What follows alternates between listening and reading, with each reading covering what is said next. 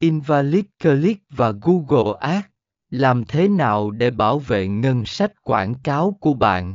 Phần 41 Sử dụng công cụ Google và bộ lọc quảng cáo.